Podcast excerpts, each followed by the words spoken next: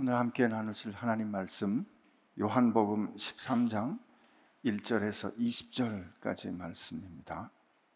함께 받들어 읽습니다. 6월절 전에 예수께서 자기가 세상을 떠나 아버지께로 돌아갔을 때가 이른 줄 아시고 세상에 있는 자기 사람들을 사랑하시되 끝까지 사랑하시니라. 마귀가 벌써 시몬의 아들 가룟 유다의 마음에 예수를 팔려는 생각을 넣었더라. 저녁 먹는 중 예수는 아버지께서 모든 것을 자기 손에 맡기신 것과 또 자기가 하나님께로부터 오셨다가 하나님께로 돌아가실 것을 아시고 저녁 잡수시던 자리에서 일어나 겉옷을 벗고 수건을 가져다가 허리에 두르시고 이에 대야에 물을 떠서 제자들의 발을 씻으시고 그 두르신 수건으로 닦기를 시작하여 시몬 베드로에게 이르시니 베드로가 이르되 주여 주께서 내 발을 씻으시나이까? 예수께서 대답하여 이르시되 내가 하는 것을 내가 지금은 알지 못하나 이후에는 알리라. 베드로가 이르되 내 발을 절대로 씻지 못하시리이다. 예수께서 대답하시되 내가 너를 씻어 주지 아니하면 내가 나와 상관이 없느니라. 시몬 베드로가 이르되 주여 내 발뿐 아니라 손과 머리도 씻어 주옵소서 예수께서 이르시되 이미 목욕한 자는 발밖에 씻을 필요가 없느니라. 온몸이 깨끗하니라. 너희가 깨끗하나 다는 아니니라 하시니. 이는 자기를 팔자가 누구인지 아심이라 그러므로 다는 깨끗하지 아니하다 하시니라. 그들의 발을 씻으신 후에 옷을 입으시고 다시 앉아 그들에게 이르시되 내가 너희에게 행한 것을 너희가 아느냐? 너희가 나를 선생이라 또는 주라 하니 너희 말이 옳도다. 내가 그러하다. 내가 주와 또는 선생이 되어 너희 발을 씻었으니 너희도 서로 발을 씻어 주는 것이 옳으니라. 내가 너희에게 행한 것 같이 너희도 행하게 하려 하여 본을 보였노라. 내가 진실로 진실로 너희에게 이르노니 종이 주인보다 크지 못하고 보냄을 받은 자가 보낸 자보다 크지 못하니 너희가 이것을 알고 행하면 복이 있으리라. 내가 너희 모두를 가리켜 말하는 것이 아니니라. 나는 내가 택한 자들이 누구인지 알미라. 그러나 내 떡을 먹는 자가 내게 발꿈치를 들었다 한 성경을 응하게 하려는 것이니라. 지금부터 일이 일어나기 전에 미리 너희에게 일러둠은 일이 일어날 때 내가 그인 줄 너희가 믿게 하려 함이로다. 내가 진실로 진실로 너희에게 이르노니 내가 보낸 자를 영접하는 자는 나를 영접하는 것이요 나를 영접하는 자는 나를 보내신 이를 영접하는 것이니라. 아멘. 주님 말씀을 통하여 우리에게 분명히 가르쳐 주셨지요. 우리 주님은 보이지 않는 하나님의 형상이고 그의 본체의 형상이며 하나님의 영광의 광채라 하셨습니다. 오늘 성경이 보여주시는 예수님의 모습을 통하여서 우리를 사랑하시되 끝까지 사랑하신 하나님 우리 아버지가 어떤 모습인지 누구신지를 봅니다. 그리고 주여 우리로 그를 닮아가라 하셨사오니 주님 우리가 주님을 닮아가게 하여 주옵소서. 예수님의 이름으로 기도합니다. 아멘. 이제부터 요한복음은 예수님께서 우리에게 보여주시는 영광이 무엇인지를 어, 증언하고 또 증거하게 될 것입니다. 오늘 말씀 시작 부분을 보면 6월절에 예수께서 자기를 떠 아, 자기가 세상을 떠나 아버지께로 돌아가실 때가 이른 줄 아시고 이렇게 되어 있습니다. 어, 우리가 지금까지 쭉 요한복음을 쫓아오면서 확인했지만 요한은 이 때에 대해서 굉장히 민감하게 그리고 중요하게 증언합니다. 지금 예수님께서 어, 세상을 떠나서 하나님께서 그 뜻에 따라 그 사명을 위해 주님을 세상에 보내셨다가 이제 그 세상을 떠나 아버지께로 돌아가실 때가 되었다. 라는 말은 예수님의 사명을 온전히 이루시고 그가 이 지상에서 사시는 삶의 마지막, 그 마감하는 때가 되었다는 것을 뜻하는 거죠. 인생의 마지막이라 할 수 있습니다. 여러분은 인생의 마지막 때에 무엇을 하기를 원하십니까? 어쩌면 우리 인생의 마지막이란 우리 인생에 있어서 우리 삶에 있어서 우리에게 있어서 가장 중요한 것이 무엇이었는지를 확인하고 또 고백하고 드러내는 그런 시간일지 모릅니다. 아니 그럴 것입니다. 그 마지막 얼마 남지 않은 그 순간, 순간에 여러분은 무엇을 고백하고 또 무엇을 확인하고 싶으십니까? 예수님은 그 유월절 전에 예수께서 자기가 세상을 떠나 아버지께 돌아야 가야 할 그 마지막 때가 이른 줄 아시고 그 예수님은 세상에 있는 자기 사람들을 사랑하시되 끝까지 사랑하셨다 증언합니다. 제가 좋아하는 성경 말씀입니다. 예수님은 세상에 있는 자기 사람들을 사랑하시되 끝까지 사랑하셨다. 어쩌면 이, 이 요한의 증언이 예수님께서 행하신, 예수님께서 보이신, 혹은 예수님께서 고백하신 이 일이 그가 세상에 오신, 그가 드러내신, 그가 완수하기 원하시는 가장 중요한 하나님의 뜻, 하나님의 마음이었다. 걸 증언해 주는 거죠. 그 마지막 때 예수님은 세상에 있는 자기 사람들을 사랑하시되 끝까지 사랑하셨다. 근데 요한의 이 증언에는 우리가 생각해 봐야 할 그런 어, 생각해야 할 거리들이 있습니다. 첫째, 예수님이 사랑한 사람들은 어, 어, 헬라어 성경에 보면 우선 이렇게 돼 있어요. 자기 사람들, 자기의 사람. 우리가 이제 말씀이 풀어져 가는 걸 통해서 알겠지만 예수님께서 당신의 생명으로 값주어 당신의 소유로 삼은 사람들입니다. 헬라어 표현으로 보면 자기 소유한 자기의 소유된 사람들, 내 사람들. 그런데 그 내 사람들이 어떤 사람들인가 하면 세상에 있는 사람들이에요.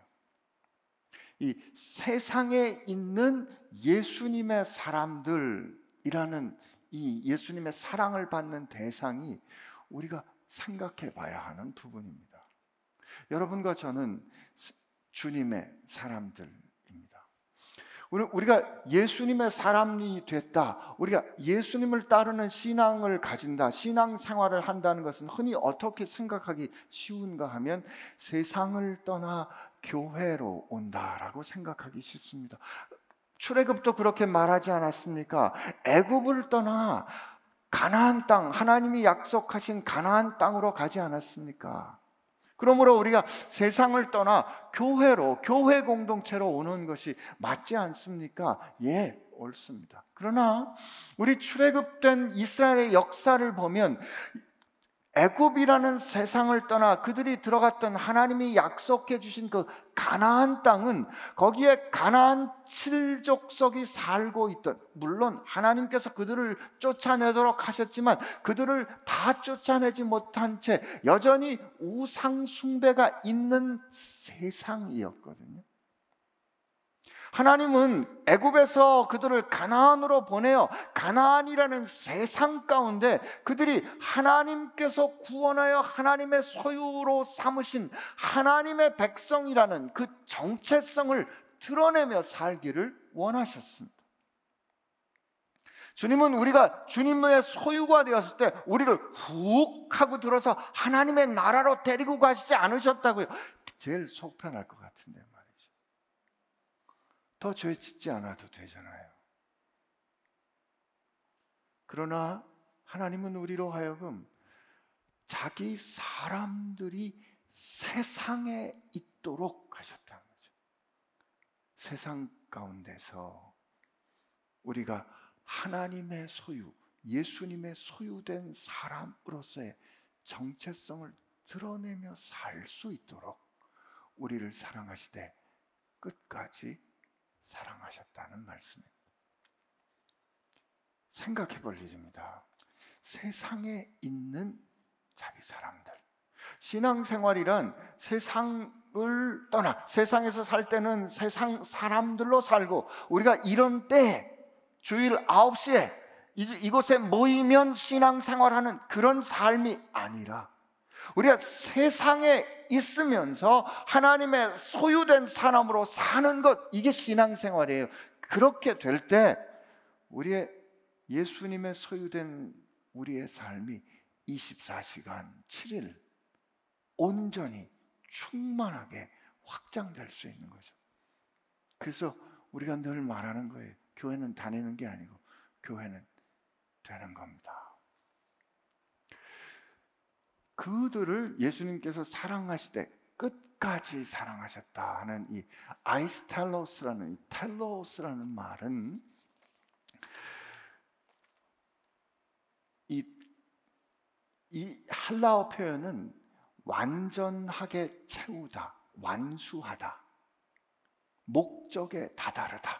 그러므로 결과를 열매를 이루다 이런 뜻이에요. 이 탈로스라는 끝까지 사랑하시다라는 이 끝까지에서 이 표현이 로마서 10장 4절에 보면 이렇게 표현되어 있어요. 그리스도는 모든 믿는 자들에게 의를 이루기 위하여 율법의 마침이 되신다. 그 율법의 탈로스가 되신다. 는 거예요.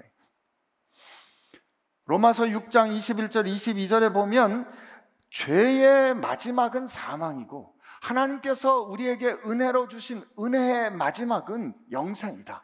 죄의 탈로스는 사망이고 은혜의 그 의, 은혜로 주신 의의 탈로스는 영생이다 하는 그 마지막 궁극의 완성인 거죠. 우리를 향하신 하나님께서 끝까지 사랑하셨다는 말은 그 시점을 온전히 충족하셨다는 뜻도 되지만 하나님께서 우리를 사랑하신 그 분량을 온전히 끝까지 충만하게 사랑하셨다는 뜻이 돼요. 주님께서 우리를 어떻게 끝까지 사랑하셨는지는 우리는 빌립보서의 고백을 통해서 알듯이 그는 순종하시되 죽기까지 순종하시고 곧 십자가에 죽기까지 그 생명을 우리에게 하나도 남김없이 내어 주시기까지 우리를 사랑하셨습니다. 13장의 시작이 이렇게 된 거죠. 하나님이 우리를 사랑하시되 끝까지 사랑하셨습니다. 그, 그 끝까지 사랑하시는 주님이 우리를 그렇게 충만하게 사랑하셨기 때문에 저와 여러분들이 세상에서 사는 동안에 우리가 끝까지 우리의 삶을 사는 그 마지막까지 우리가 마침내 믿음을 지키고 우리의 달려갈 길을 마침내 온전히 충만히 달려가고 우리가 하나님 앞에 온전한 자로 쓸 수 있도록 우리를 사랑하신다. 이게 우리를 향하신 주님의 사랑이요. 우리가 받아 누리는 주님의 사랑인 줄로 믿습니다. 이 주님께서 그렇게 그 그에게 가장 중요한 일을 확인해 주시는 그 1절의 선언에 바로 이어서 2절의 말씀에 뭐가 나옵니까? 마치 빛과 어둠이 대조가 되듯이 이어지는 말씀을 보면 마귀가 벌써 시몬의 아들 가롯 유다의 마음에 예수를 팔려는 생각을 넣었더라. 이 끝까지 사랑하시는 주님의 사랑이 주님을 주님을 팔아넘기는 은 30에 그의 생명을 팔아넘기는 배반과 대조되는 현실. 이게 예수님께서 사셨던 예수님께서 살아내신 현실인 거죠. 마귀가 그 가롯 유다의 마음에 예수를 팔려는 생각을 넣었다라는 이 성경의 선언은 우선 우선 하나님의 통치와 하나님의 뜻, 이 하나님의 사랑을 거스르는 세력, 영적이고 그의 의지를 가진 세력이 있기 때문에 그런 뜻에서 인격적인 존재가 있고 그 존재가 역사한다는 것을 우리 인정하게 해줍니다. 마귀가 물론 이 헬라어 성경의 번역에 대해서는 마귀가 우선 그의 마음에 생각을 넣었다. 그 생각은 유다가 예수님을 팔도록 하는 생각이다라는 그런 뜻으로 해석이 되기도 하고, 혹은 유다의 마음에 예수님을 팔려는 생각을 넣었다라는 어, 것으로 해석되기도 해요. 어쨌든 둘 다 같은 뜻이에요. 같은 상황이에요. 예수님을 팔아 예수님의 생명을 빼앗아 하나님의 뜻을 꺾으려는 세력이 있다는 거죠. 그리고 그 세력에 자기의 뜻과 의지를 내어준 인생이 있는 거예요. 가룟 유다가. 예수님은 자기 사람들을 사랑하실 때 끝까지 충만히 온전히 주님 앞에 온전하도록 사랑하시는데 예수님을 대적하는 마귀는 가룟 유다의 그 비참하고 참혹한 죽음으로 통해서 우리 확인할 수 있듯이 자기에게 그 의지를 내어준 존재 인생을 온전한 파멸로 이끄는 그런 존재인 것을 우리는 여기서 확인하게 됩니다. 근데 여러분 오늘 우리 보면 알지만 가련 유다가 예수님께서 씻어 주시는 그 발 씻어 주시는 것을 가련 유다가 같이 경험했어요. 그 자리에 같이 있었다고요. 그 성만찬에 같이 가론 유다가 있었습니다.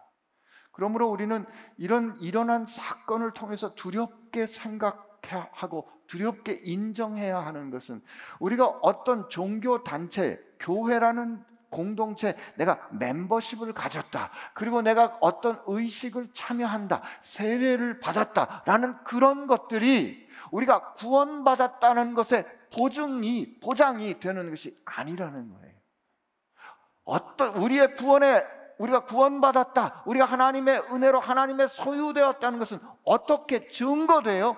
비록 실패하는 경우는 있다고 할지라도, 비록 우리가 넘어지는 경우는 있다고 할지라도, 그러나 여전히 다시 일어나 하나님의 뜻대로 살고자 하는 결심과 하나님의 뜻대로 살고 싶은 주님을 사랑하여 주님의 말씀대로 순종하고자 하는 결심과 결정과 순종으로 증거된다는 것이죠. 그 결심과 순종과 행동이 있을 때 비로소 우리가 함께 참여하는 모든 의식들이 모든 멤버십이 의미를 가지는 것이라 할 수 있습니다. 참 이 절묘하게 이 빛과 어둠이 교차되고 있어요. 하나님 주님께서 자기 사람들을 사랑하시되 끝까지 사랑하시는데 그들과 함께 있던 사람 중에 누구는 사단에게 자기 의지를 내어주고 예수님을 팔려는 배반을 꿈꿉니다. 어쩌면 이런 일이 이럴 수, 일어날 수 있는가? 어쩜 이렇게 어처구니가 없는 이런 일이 일어나는가? 어쩌면 이렇게 앞으로 우리 보고 또 이미 여러 번 봤지만 불법한 심판이 이루어질 수 있는가? 그러나 이렇게 현실이 주님의 사랑에도 불구하고 무정하고 비정하게 현실이 흘러가는 것 같아도 하나님의 경륜과는 상관없이 현실이 흘러가는 것 같아도 이어지는 3절은 이렇게 고백합니다. 저녁 먹는 중에 예수는 아버지께서 모든 것을 자기 손에 맡기신 것과 아버지께서 모든 것을 이 모든 일을 예수님의 손에 그의 권한에 그의 권세에 맡기신 것과 아니 이 모든 권세를 그에게 위탁하신 것과 그것을 아셨다는 거예요.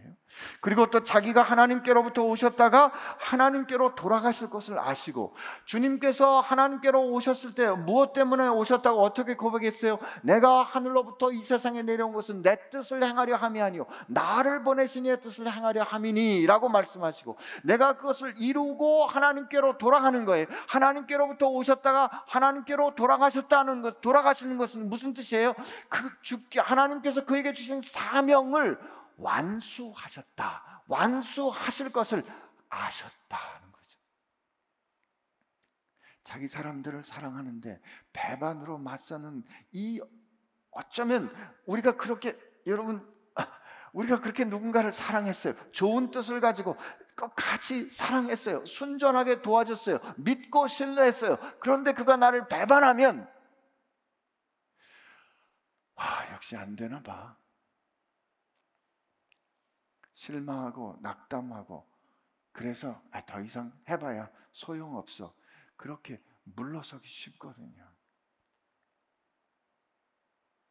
상황을 바꾸려고 할 때 그 상황이 바뀌기 전에 누군가 그 상황을 바꾸기 위해서 노력하는 동안에는 마치 물을 물이 끓을 때 온도가 올라감에도 불구하고 그 안에 에너지가 차오름에도 불구하고 어떤 결정적인 비등점이 닿기 전까지는 변화가 없는 것처럼 느껴지는 그 현실 그 그런 현실 같은 데 요즘 우리들은 견디지를 못하거든요.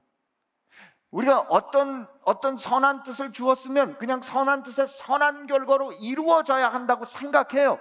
예수님께서 자기 사람들을 사랑하시되 끝까지 사랑하셨지만 그를 향한 이 배반의 결정과 사단의 공격과 이 거스르는 부정하고 무정한 일들이 일어나는 그런 현실이 일어나고 있음에도 불구하고 예수님은 무엇을 하셨어요? 하나님께서 이 모든 것을 자기 손에 맡기시고 이 모든 일이 하나님의 통치 아래 있고 그 하나님의 통치를 자기 손에 주셨음을 아셨고 그리고 그것을 마침내 온전히 이룰 것을 아셨다. 여러분 이게 믿음이에요. 이게 우리가 힘든 날, 실망한 날 버틸 수 있는 이유가 됩니다. 우리가 보통 말씀의 증언이 여기까지 오면 그 다음에 우리는 어떻게 어떤 심상이 우리 마음 가운데 떠오르냐면 하나님께서 다 하늘과 땅의 모든 권세를 주님께 주셨으니까 모든 권한을 우리에게 위임받았고 우리는 마침내 그것을 이룰 것을 다 아니까 그 일을 행하는 존재인 나는 예수님의 빗대어서 우리를 빗대어 생각해 보면 우리가 마땅히 통치하고 다스릴 자리에 있어야 하지 않겠어요? 사람들 같이 따르는 사람들로부터 당연히 섬김과 존중을 받아야 하지 않겠어요? 그러므로 이어지는 고백은 그러므로 제자들이 예수의 발 앞에 엎드려 그에게 경배하더라. 그런데 이어지는 4절과 5절은 그렇지 않습니다. 우리말 성경의 그 마침표와는 달리 우리말 성경의 마침표와는 달리 헬라어 성경의 그 2절부터 5절까지가 한 문장으로 돼 있어요. 그한 문장이란 말은 같은 어, 상황이란 뜻이에요. 마귀가 가룟 유다의 마음에 예수를 팔려는 그 배반하려는 그런 생각을 넣어 주었지만 예수님은 하나님께서 이 모든 권한을 당신의 손에 주신 것을 아시고 맡기신 것을 아시고 그리고 그것을 완수할 것을 아시고 우리의 생각과 우리의 기대와는 달리 예수님께서 식사하시던 자리에 저녁 먹는 중에 저녁 잡수시던 자리에 일어나 겉옷을 벗고 수건을 가져다가 허리에 두르시고 4절 5절 이에 대야에 물을 떠서 제자들의 발을 어, 씻으시고 그 두르신 수건으로 닦기를 시작하셨다라고 헬라어 문장 끝납니다. 우리가 알고 당연하다고 논리적으로 따라오는 현실과는 정반대의 현실을 예수님 보여주신 거죠. 배반이 있을지라도 거스르는 세력이 있을지라도 그를 능히 꺾고 승리하실 모든 권세를 가지신 손 그리고 그 그것을 온전히 완수할 것을 이미 알고 계신 분이 저녁 잡수시던 자리에서 일어나 겉옷을 벗으시고 겉옷은 위엄, 명예, 존, 존귀함을 표현하는 것이잖아요. 그 우리 보통 일하기 전에 어, 어떤 일을 되게 해요.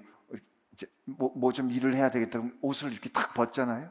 겉옷을 벗고 일을 하는 그곳으로 그리고 허리에 수건을 동이시고 종의 형상으로 그 대야를 가져다가 무릎을 꿇고 냄새나고 더러운 제자들의 발을 그 손으로 닦으십니다. 조금 전에 예수님은 이 손에 하나님이 모든 권세를 맡기셨다는 걸 알았어요. 자기 손에 맡기신 줄 아시고. 그런데 그 손으로 예수님은 제자들의 발을 닦는 섬김의 칠서를 새롭게 세우십니다.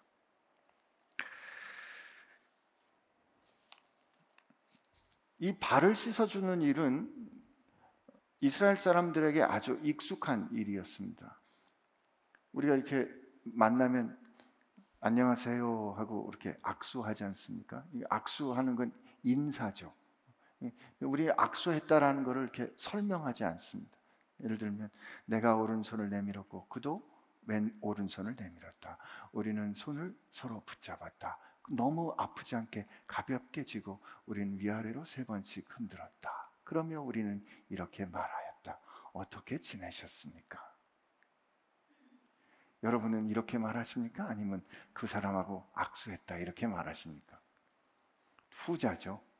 오늘 난 목사님하고 악수했어. 그러지 오늘 목사님이 내게 오른손을 내밀었고 나도 그에게 오른손을 내밀었고 우리는 서로 손을 마주 잡고 가볍게 힘을 준 그러나 한 세 번쯤 서로 힘을 줘 잡은 다음에 위아래로 흔들며 우리가 말했지 안녕하십니까? 이렇게 말하지 않죠. 음. 왜 악수했다라면 우린 너무 또 잘 아는 거예요. 그런데 요한은 예수님께서 발을 닦아주신 그 모든 장면을 지금 제가 설명하듯이 마치 영화로 클로즈업 하듯이 이 장면을 하나씩 하나씩 다 우리에게 기억하며 전달해줘요. 그도 그럴 것이 나중에 여러분 거꾸로 생각해 보세요. 그 당시에 내 발을 닦 아주신 그 손은 하늘과 땅을 지으신 손이에요. 그 손으로 이 만물을 지탱하시는 손이라고요. 그때는 몰랐어요. 모르니까 발을 내놨는데, 내 냄새나는 발을 그에게 내놨는데, 그 손이 나중에 보니까 나를 사랑하사 내 발을 닦아주신 그 손이 나를 구원하시기 위하여 그 손에 못 박히시고, 그가 부활하신 후에 영광스럽게 된 그 후에도 나를 사랑한 나를 생명을 주어 구원한 그 증거인 못 자국을 영원토록 그 영광의 몸에 가지신 그 손, 그 손이 어떤 거죠? 그 하나님의 손이 나를 닦아주신 경험이라면 어떻게 하나씩 하나씩 기억하지 않겠어요? 사랑하는 사람의 처음 손잡았던 그날을 여러분 기억할 때 손잡았다 기억하지 않을 겁니다. 수, 순서 순서를 다시 기억하지 않겠어요? 그럴 것 같아요. 그럴 것 같아요. 그러나 이 이스라엘 사람들에게 이 손님이 왔을 때 발을 닦아주는 이 행위는 환대를 표현하는 아주 일상의 행위였는데 하찮은 일로 여겼습니다. 그래서 보통 종들 중에 가장 그 어린 종, 제일 그 종의 순서로 보면 제일 이제 밑에 있는 종이 했다 그러고요. 그리고 그것도 남성과 여성에 있어서 여성을 조금 더 이렇게 덜 귀히 여겼기 때문에 여자 하인이 하거나 아니면 아이들이 했다고 합니다. 심지어 나중에는 이거는 유대인이 할 수는 없다. 그래서 이방인 종들이 하는 일로 여겼다는 거죠. 그 일이었어요. 그 일이었으니 당연히 제자들이 들어갔을 때 서로 발을 씻기는 건 뭐 생각도 안 한 거죠. 누군가 종이 와서 씻어주면 씻어줬지. 내가 씻을 수는 없는 그 일을 예수님께서 하고 계신 거예요. 제자들 많이 당황했을 것 같아요. 근데 이 많이 당황한 제자들이 얼떨결에 그냥 예수님께서 하시는 대로 그 발 앞에 어, 발을 내드린 것 같은데 우리 베드로는 여기서 성격을 보여줍니다. 그래서 문장이 거기서 끝나고 6절이 이렇게 시작해요. 베, 시몬 베드로에게 이르시니 그에게 이제 예수님께서 이렇게 대, 대야를 물대야를 가지고 그 앞에 가서 무릎을 꿇고 그를 닦아주려고 하니까 베드로가 이르되 주여 주께서 내 발을 씻으시나이까 음, 음, 히브리 말로 보면 교리에 주님 당신이 나의 나를 씻으십니까 이 내 발을요 음, 이렇게 물어봅니다. 베드로의 성정을 드러내는 거죠. 막 가만히 발레민 제자들이 영 못, 못마땅한 거예요. 야, 그거는 이게 지금 무슨 일이냐? 이게 하면 하면 이 종들이 하는 일인데 어떻게 그걸 선생님께서 하신다고 가만히 있어? 이런 그리고 이제 주님 주님 주님이 내 발을 이, 이걸 씻는다는 거예요. 내 발을 이렇게 말씀하시는 거죠. 주님이 뭐라고 답하시면 예수께서 대답하여 이르시되 내가 하는 것을 내가 지금은 알지 못하나 이후에는 알리라. 예수님의 말씀이 좀 이상해요. 그죠? 내가 하는 것은 내가 지금 이렇게 하는 것은 내가 지금은 알지 못하나 나중에는 알려. 내가 이걸 왜 모르겠어요? 지금 무슨 말씀이세요? 라는 뜻으로 이해했기 때문에 베드로가 뭐라고 답을 어, 또 이어서 말합니까? 이렇게 돼 있어요. 베드로가 이르되 내 발은 절대로 씻지 못합니다. 헬라 말을 보면 두 번의 부정이 돼 있어요. 영어 표현 never ever. 절대로 안 됩니다. 절대로 내 발은 못 씻습니다. 그리고 끝에 말이 절대로라고 번역되니 영원토록. 좀 우리식으로 표현하면 그 우락부락한 베드로의 성정을 좀 표현하면서 아 이거 이 천부당 만부당 하신 말씀 내 죽었다 깨나도 안 됩니다. 내 발은 절대 안 됩니다. 이렇게 되는 거죠. 그랬을 때 예수님께서 이렇게 말씀하십니다. 예수께서 대답하시되 내가 너를 씻어주지 아니하면 내가 나와 상관이 없다. 우선 예수님께서 어, 아버지께서 이 모든 권세를 당신에게 주시고 자기가 이 일을 다 이룰 것을 아시고 그리고 제자들의 발을 씻기심으로 말미암아 예수님이 통치하시는 나라에서는 어떤 질서를 가지고 사시는지를 우선 행하세요. 그리고 예수님께서 그들에게 행하신 그 발을 씻어 주시는 의미를 오늘 두 가지로 말씀을 해 주시는데 첫 번째가 예수님께서 이렇게 제자들의 발을 씻어 주시는 손으로 예수님의 손으로 제자들을 씻어 주시는 이 행위는 예수님과 그들과의 관계 여기서 너, 내가 나와 상관이 없느니라 하는 그 메로스라는 단어는 어떤 전체에 있어서의 부분이에요.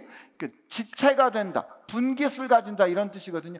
그러니까 우리가 예수님의 생명에 참여하는 예수님과 우리가 유기적으로 온전히 하나로 연합되는 그의 생명을 가지게 되는 그런 관계 가운데 들어가는 유일한 길은 우리의 더러움과 우리의 온전치 못함이 그의 은혜로 그의 생명으로 그의 피로 씻음을 얻는 그것밖에 없다라는 것을 예수님께서 확인해 주신 내가 씻어 주시지 않고 내가 씻어 주지 않고는 너는 나하고 상관이 없다. 예수님께서 이 그 우리가 예수님의 생명에 참여하게 된 것은 하나님의 뜻에 따라 죽기까지 순종해 주신 그 예수님의 끝까지 사랑하시는 사랑, 예수님의 끝까지 사랑하신 사랑, 십자가의 죽기까지 그가 행하신 순종을 지금 예수님은 이 씻어 주심으로 예표하고 있는 거거든요. 그 예수님의 섬김을 통하여 우리는 하나님의 자녀가 된 거죠. 이 내 섬김을 받지 않으면 내가 너를 섬겨준 은혜를 네가 입지 않으면 너는 그 생명에 참여할 수 없다. 그러므로 내가 이것을 씻어주는 것은 그 은혜. 나중에 보면 베드로가 이 말씀을 들으니 아 그래요? 이 씻는 것이 주님과 나와의 상관을 뜻 관계를 뜻하는 거예요? 연합한 것을 뜻하는 거예요? 그러면 발이 아니라 손도 씻어주시고 머리도 씻어주세요. 어, 여러분 베드로 같이 되시기를 바랍니다. 어, 얼마나 사랑스러워요. 주님은 우리가 그렇게 해도 되는 분이라고요. 그랬더니 예수님이 뭐라고 말씀하시냐면 얘야 이미 목욕한 사람은 발밖에 씻을 필요가 없어. 이 말은 이 한 두 가지쯤으로 생각할 수 있는데 첫째는 이미 목욕한 사람, 이미 나로 인하여 온전케 된 사람은 다시 씻을 필요가 없어. 이 발밖에 이- 씻는 이거는 상징하는 거죠. 내가 이렇게 씻음을 입어 깨끗해진 사람이야. 깨끗하게 살아야지 하는 것을 상징하는 표상하는 행인 거죠.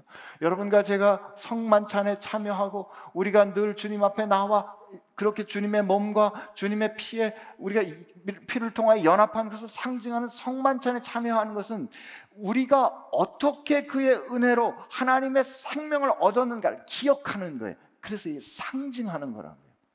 두 번째 또 이런 뜻일 수도 있어요. 여러분과 제가 하나님의 은혜로 그 은혜로 의롭게 되었지만 우리 살면서 또 죄 짓잖아요. 살면서 또 실패하잖아요. 그랬을 때 그 우리를 여전히 새롭게 깨끗게 하여 주시어서 그 실패와 넘어짐을 통하여 날마다 성장하여 결국 그의 장성한 분량에 이르도록 하시는 지속적인 은혜를 뜻하는 것일 수도 있습니다. 목욕을 했지만 그 길을 걸어오다 오다 보면 왜 발은 더러워지지 않느냐? 발을 씻어야지 하는 것처럼. 이 같은 요한이 쓴 요한 1서에 보면 이렇게 이 요한 1서 1장 8절 10절에 보면 만일 우리가 죄가 없다고 말하면 스스로를 속이고 또 진리가 우리 속에 있지 아니할 것이요.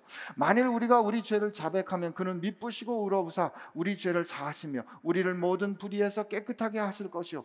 만일 우리가 범죄하지 아니하였다면 하나님을 거짓말하는 이로 만드는 것이니 또한 그의 말씀이 우리 속에 있지 아니하니라 우리가 살면서 넘어지고 실패하고 범죄한 거에 대해서 우리가 고백하고 인정하고 고백하면 그는 의로우고 미쁘사 예, 믿을 수, 신실하사 믿을 수 있는 분이 우리를 다시 깨끗게 해주신 거라는 말씀입니다. 그래서 예수님께서 뭐라고 말씀하시냐면 너희가 다 깨끗하나 다는 아니라 이 말은 그래 목욕했지만 발이 더럽다라고 생각할 수도 있지만 그 가운데 있는 가론 유다를 가리켜 말씀하신 것을 나중에 알게 되는 거죠. 예수님께서 그러므로 먼저 그 일을 행하신 다음에 이 일이 예수님께서 우리로 하여금 그의 사람이 되도록 하시는 관계에 이르는 은혜, 흑암의 권세에서 그의 아들의 사랑으로의 나라로 옮겨 주시는 그 결정적인 은혜를 주께서 행하셨음을 우리를 씻어 깨끗하게 하셨음을 기억하고 상징하는 행위로 씻어줬다라고 그 의미를 첫 번째로 설명하는 거죠. 근데 두 번째로 예수님께서 그 일을 마치신 후에 다시 겉옷을 입으시고 앉으신 다음에 그들에게 또 다른 의미 한 가지를 설명해 주십니다. 12절부터 17절인데요. 그들의 발을 씻으신 후에 어, 옷을 입으시고 다시 앉아 그들에게 이르시되 너희가 내가 행한 것을 아느냐?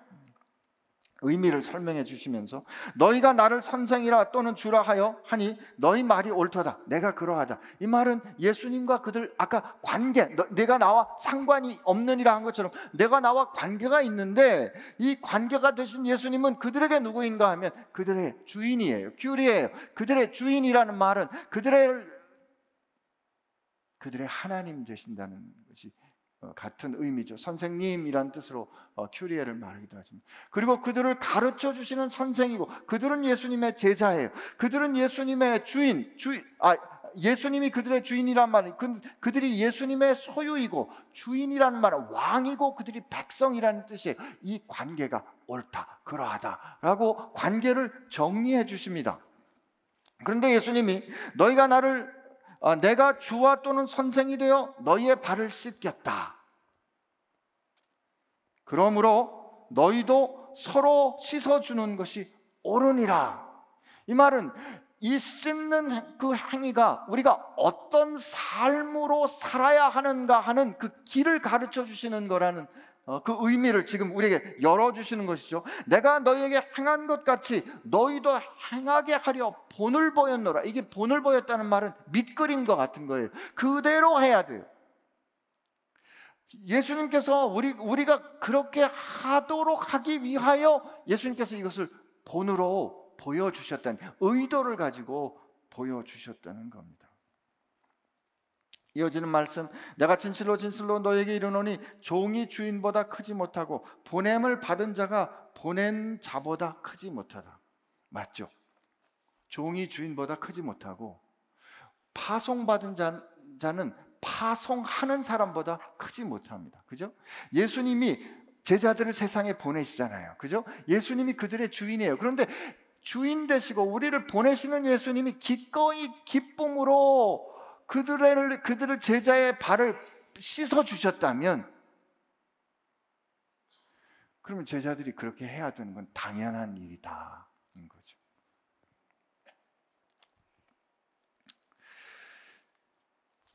그- 이 발을 씻어 주시는 그런 행위를 어, 기억하기 위해서 어, 교회 뭐 성공회든지 천주교회든지 어, 예수님 어, 그런 교회에서는 이 순환절 어, 금요일 성금요일에 이제 예수님께서 순환을 당하시는데 그 순환전을 당하기 전 목요일에 어, 목요일에 예, 세족식을 합니다. 그때 이제 뭐 교황이나 뭐 이런 주교나 이런 분들이 성도들의 발을 씻어줘요.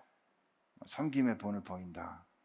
근데 그 그렇게 어, 그렇게 하지만 성경에는요 이 세족을 해주시는 것이 세례식이나 성찬식과 같은 어떤 종교적인 의식을 가, 의 의미를 가진다는 증언이 없어요.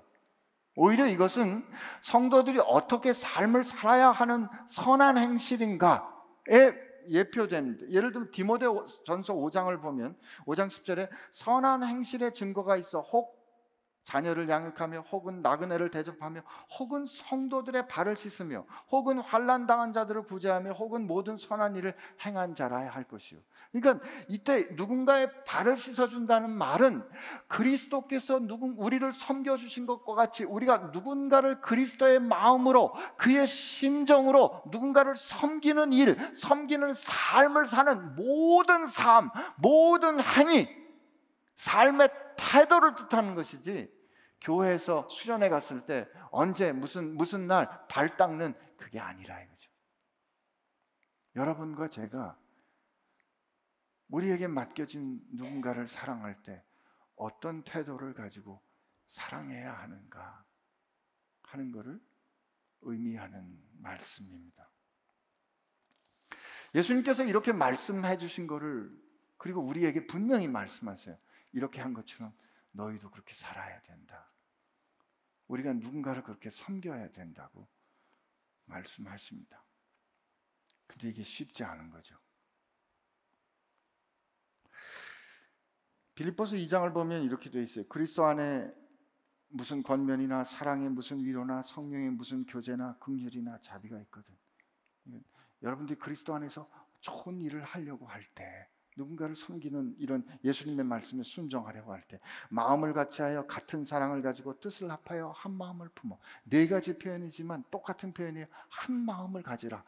이 똑같은 마음이 뭐냐면 어떠, 그 마음은 어떻게 드러나냐면 아무 일이라든지 다툼이나 허용으로 하지 말고 오직 겸손한 마음으로 각각 자기보다 남을 낮게 여기고 이 낮게 여기고 발음이 비슷해서 그렇든 다 다른 사람들 나보다 귀하게 여기고 자, 각기, 각각 자기 일을 돌볼 뿐더러 또한 각각 다른 사람들의 일을 돌보아 나의 기쁨을 충만하게 하라.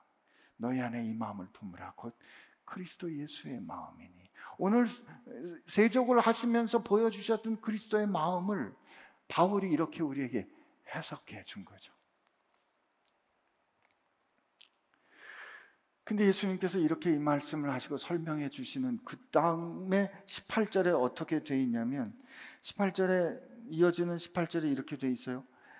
어, 내가 내가 너희 모두를 가리켜 하는 말이 아니라 나는 내가 택한 자들이 누구인 줄 알미라. 그러나 내 떡을 먹는 자가 내게 발뒤꿈치를 들었다 한 어, 성경을 응하게 하려는 이것이라. 지금부터 일이 일어나기 전에 미리 너희에게 일러두면 일이 일어날 때 내가 그인 줄 알게 하려. 너희에게 너희가 믿게 하려 함이라 이 말씀하시는데 이 말은 이어지는 이 말씀은 내가 이렇게 어, 사랑으로 행하고 그 행하는 것이 너희가 내게 어떤 사람이고 내가 너에게 어떤 사람인 것을 확인하는 것이고 그러므로 너희도 세상에 나가 누군가를 그렇게 섬기며 살아야 돼라고 가르쳐 주는 그 가운데 그들 가운데 그 상황에 배반이 있을 거라는 거예요. 근데 예수님은 그 배반을 모르는 것이 아니라 내 상에서 밥을 먹던 자가 떡을 떼던 자가 내게 발뒤꿈치를 들었다. 다른 원수가 나를 미워하고 나를 욕하고 나를 밑보던 사람이 나를 향해서 해코지 하는 건 뭐 그럴 수 있다고 쳐요. 그러나 언제나 내 상에서 밥을 먹고 나의 사랑을 받고 내 관심과 내 선대함을 입었던 사람이 발뒤꿈치를 내게 들 때, 나를 밟으려 할 때, 내게 배반할 때, 그가 나를 힘들게 하는 그 일 자체보다는 내 사랑이 거절당하고 내 사랑이 무시당하고 내 사랑이 무참하게 깨진 게 견디기 어려운 거거든요. 근데 그 일이 일어난 그 일은 성경에 예언된 것을 응하게 한 것을 내가 알고 있고 앞으로 이런 일들이 일어난 일어날 때 일어날 것을 일어나기 전에 여러분에게 내가 너희에게 미리 이야기하는 것은 내가 이 일을 알고도 하나님의 뜻에 끝까지 순종한 내가 그 에고 에이미 내가 하나님으로부터 보냄받은 것을 사람이라는 것을 너희가 믿게 하려 함이라 라고 말씀해 주십니다.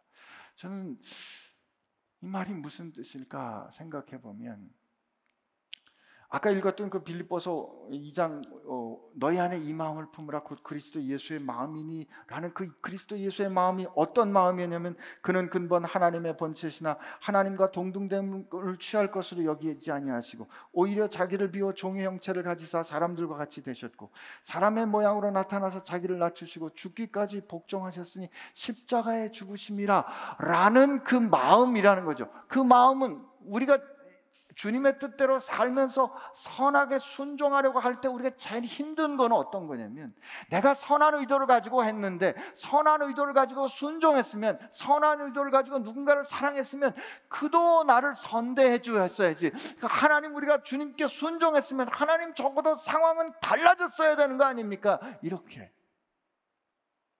기대하는데 기대하는 대로 간절히 소망하는 대로 세상은 상황은 바뀌지 않거든요. 실제로 많은 사람들이 우리가 선대했는데 그 선대를 악용하거나 배반하거나 하는 일로 우리를 어렵게 하거든요. 근데 그때 죽기까지 끝까지 견디라는 거예요. 말하는 저도 쉽지 않아요. 이 일을 여러분에게 내가 미리 말하면 내가 하나님으로부터 보냄받은 바로 그 사람인 것을 알, 너희가 믿게 하려 합니다. 내가 주님께서 오늘 우리에게 섬기라 하시면서도 너희가 세상에 나가면 거절당할 거야. 너희가 세상에 나가면 힘들 거야. 너희가 선대하려 누군가의 발을 닦아주려고 손을 내밀었는데 그들이 그 발로 무참하게 너희 손을 밟는 일이 일어날 거야. 그러나 믿음을 가져야 돼. 라고 말씀해 주십니다. 쉽지 않아요. 그래도 위로가 안 돼요. 그래서 예수님께서 내가 진실로 진실로라고 20절 말씀을 더 해주시지 않나 싶습니다. 우리 20절 말씀 한번 같이 읽고 어, 말씀 정리하겠습니다. 시작. 내가 진실로 진실로 너에게 이르노니 내가 보낸 자를 영접하는 자는 나를 영접하는 것이요 나를 영접하는 자는 나를 보내신 이를 영접하는 것이 공간 복음서에도 있는 말씀이죠. 너희들을 이제 내가 세상에 보내 너희는 나로부터 보냄을 받은 자야. 너희들 가서 내가 보여준 대로 그리고 내가 그 의미를 설명해 준 대로 그리고 내가 부탁한 대로 명령한 대로 본을 세운 대로 가서 누군가를 섬겨. 그러면 그 섬길 때 누군가 너희들을 영접하면 영접하면 그 사람은 너희를 영접한 것이 아니고 너희를 보낸 나를 영접한 거고 나를 영접하면 하나님을 영접한 거야. 여기 만약 뭐 호불호가 있겠지만 대통령께서 오셨다 그러면 누가 마중 갈까요? 우리 교회 같으면 그래도 조정민 목사님이 마중 가지 않을까요?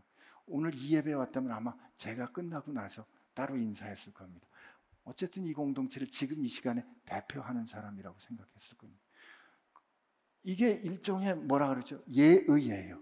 근데 예수님 뭐라고 말씀하시냐면 너희들이 세상에서 아주 작은 존재라고 할지라도 너희를 영접하는 건 나를 영접하는 것이고 그 나를 영접하는 사람은 하늘의 하나님을 영접하는 사람, 너희들이 그런 의미를 가진 사람이야. 근데 이렇게 누군가 우리를 영접해 줄 때는 굳이 하나님이 기억나지 않아도 괜찮아요. 왜냐면 영접해 주니까. 그죠? 그런데 이 말은 반대로 어떤 뜻이 어떤 뜻이 되죠? 너희 너, 내가 너희를 보냈고 너희를 영접하는 것은 너희를 보낸 나를 영접하는 것이고 나를 영접하는 것은 나를 보내신 하나님을 영접하는 것인데 그렇다면 반대로 반대로 내가 너희를 보냈는데 너희를 영접하지 않는 것은 나 너희를 보낸 나를 영접하지 않는 것이고 나를 영접하지 않는 것은 나를 보내신 하나님을 거절하는 것이야. 그러므로 예수님께서 마태복음 10장에 제자들을 보내시면서 너희가 세상에 나가서 거절을 당할 텐데 거절을 당할 텐데 걱정하지 마라. 그러나 너희를 거절한 그그 사람들은 차라리 그 사람들에 비해서 소돔과 고모라가 마지막 날에 견디기 쉬울 거다. 저는 이게 왜 위로가 되냐면요. 이 모든 상황을 보고 계신 분이 계신 거예요. 완벽하게 보고 계신 분이 계신 거예요. 우리가 세상에 나가서 예수님 말씀대로 예수님의 뜻대로 그래 이렇게 섬기는 것이 당신과 나의 관계를 확인하는 것이고 내가 예수님께 누군가인 것을 확인하는 것이고 고백이고 그러므로 내가 이렇게 섬깁니다 하고 이렇게 섬기는 과정 가운데 우리가 거절당할 때 영접함을 경험하지 못할 때 우리는 씁쓸하고 힘들고 어렵지만 우리가 겪는 모든 기쁨과 슬픔과 어려움과 모든 씨름을 마침내 온전히 보고 계신 분이 계시다는 거죠. 그분이 우리에게 말씀하신 거예요. 예, 제가 지금 너한테 하는 거는 너한테 하는 게 아니야. 나한테 하는 거야. 여러분, 우리 살다가 혹시 예수님 뜻에 맞게 맞춰서 살다가 어려움을 겪으면 눈물이 푹 이렇게 나면 뒤로 돌아서서 이렇게 얘기하는 거죠. 너 큰일 났다. 너 지금 내 눈에 눈물 뽑았는데 너 이거 누구한테 하는 건지 네가 몰라서 그래. 나를 영접하는 사람은 나를 보내신 예수님을 영접하는 것이고 나를 거절하는 사람은 하나님을 거절하는 거예요. 그렇다면 우리 우리 마음 가운데 어떤 부담이 있어야 될까요? 혹시 우리가 그분의 뜻을 온전하고 순전하게 행하지 않아서 혹시 우리가 그분의 뜻을 온전하고 순전하게 증언하지 못해서 우리에게 실망해서 우리를 거절했기 때문에 하나님을 모르는 사람이 혹시 있지 않을까? 우리가 두려워하면서 결과는 그분께 달렸고 우리를 영접하고 거절하는 것은 하나님과 상관된 문제라는 그 생각하면서 다만 우리는 그분이 본을 보이신 대로 끝까지 순종하는 질서를 온전히 살아내게 되시기를 축복합니다. 우리 같이 기도하겠습니다.